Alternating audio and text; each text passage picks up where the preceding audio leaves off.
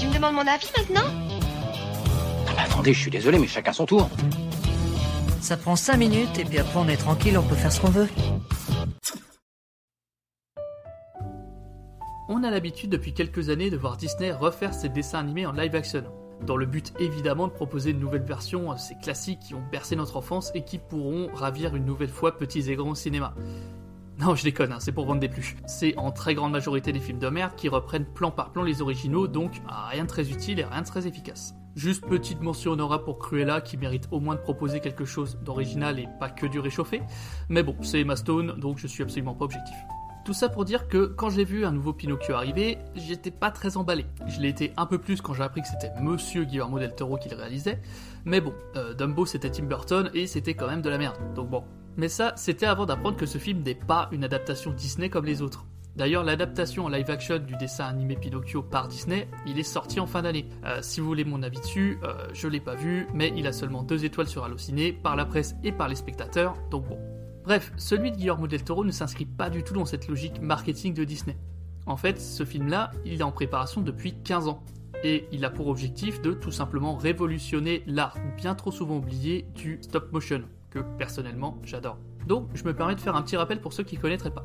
Le stop motion, c'est une technique qui consiste à utiliser des marionnettes, prendre des photos mouvement par mouvement pour créer de l'animation. Comme l'étrange Noël de Monsieur Jack, ou comme moi à 8 ans quand je faisais des courts-métrages avec mes Lego avec l'appareil photo de ma mère avec un résultat plus qu'approximatif, mais bon, les génies sont rarement reconnus dès leur début, il. Bref, ici, Guillermo del Toro a réuni tout simplement les meilleurs parmi les meilleurs dans ce domaine pour créer ce film. Et rien que pour ça, ça mérite mille fois d'être vu et d'être admiré à sa juste valeur vu la quantité de travail colossal qui a été mis en œuvre.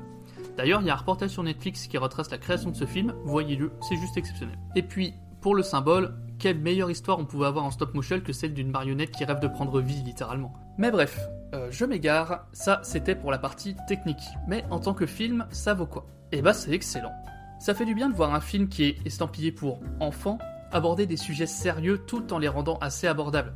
Je sais pas si c'est la nostalgie qui fait ça, mais ça fait un moment que j'ai l'impression que les films pour enfants n'abordent plus les sujets graves qu'on pouvait retrouver dans les classiques des années 90. Je veux dire, vous avez vu un film pour enfants récent avec des scènes aussi dures que la mort de Mufasa dans le Roi Lion ou les enjeux de racisme et de colonialisme dans Milan Ici, on parle de deuil, d'acceptation de soi, d'acceptation des autres, de religion, de la mort et de l'importance de la vie, de la relation avec son père, de la guerre, de l'embrigadement des enfants, de la manipulation, de la propagande, du sacrifice. Et tout ça, on le fait en s'adressant autant à l'enfant qui découvre peut-être tout ça qu'à l'adulte qui se demande comment il va l'en protéger.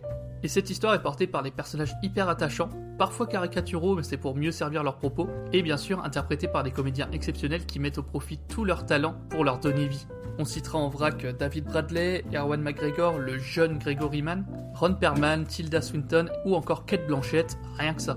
On va suivre chaque étape de ce récit à travers ces personnages qui vont en apprendre plus sur eux-mêmes et sur le monde qui les entoure. Que ce soit Pinocchio et son innocence qui seront confrontés à sa dure réalité, ou Geppetto qui lui est déjà résigné et qui va apprendre à aimer à nouveau. Pour être honnête, le début de l'histoire m'a laissé un peu en dehors. Le style stop motion et les personnages principaux presque unilatérales dans leur caractère, ça m'a un peu déconcerté. Mais c'était avant de comprendre que ce n'est qu'un point de départ vers quelque chose de bien plus grand.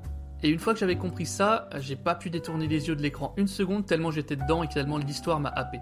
Honnêtement, c'est compliqué de rendre hommage à ce film et de le vendre à sa juste valeur tant je souhaite que vous le découvriez par vous-même. Je me contenterai donc de dire que ce film m'a fait rire, il m'a fait réfléchir et même un peu pleurer, juste un petit peu. C'est sans conteste la meilleure adaptation Disney que vous verrez, elle est dispo sur Netflix, ce serait vraiment dommage de passer à côté.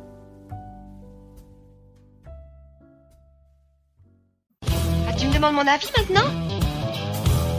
Je suis désolé, mais chacun son tour. Ça prend 5 minutes et puis après on est tranquille, on peut faire ce qu'on veut.